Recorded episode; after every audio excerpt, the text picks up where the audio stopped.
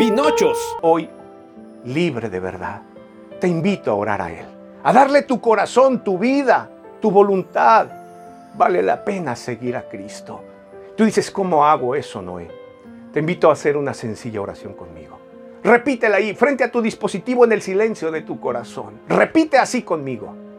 Señor Jesús, necesito que me ayudes. La bola de nieve ya es demasiado grande y no puedo pararla. Perdóname. Soy mentiroso. Soy pecador y te necesito.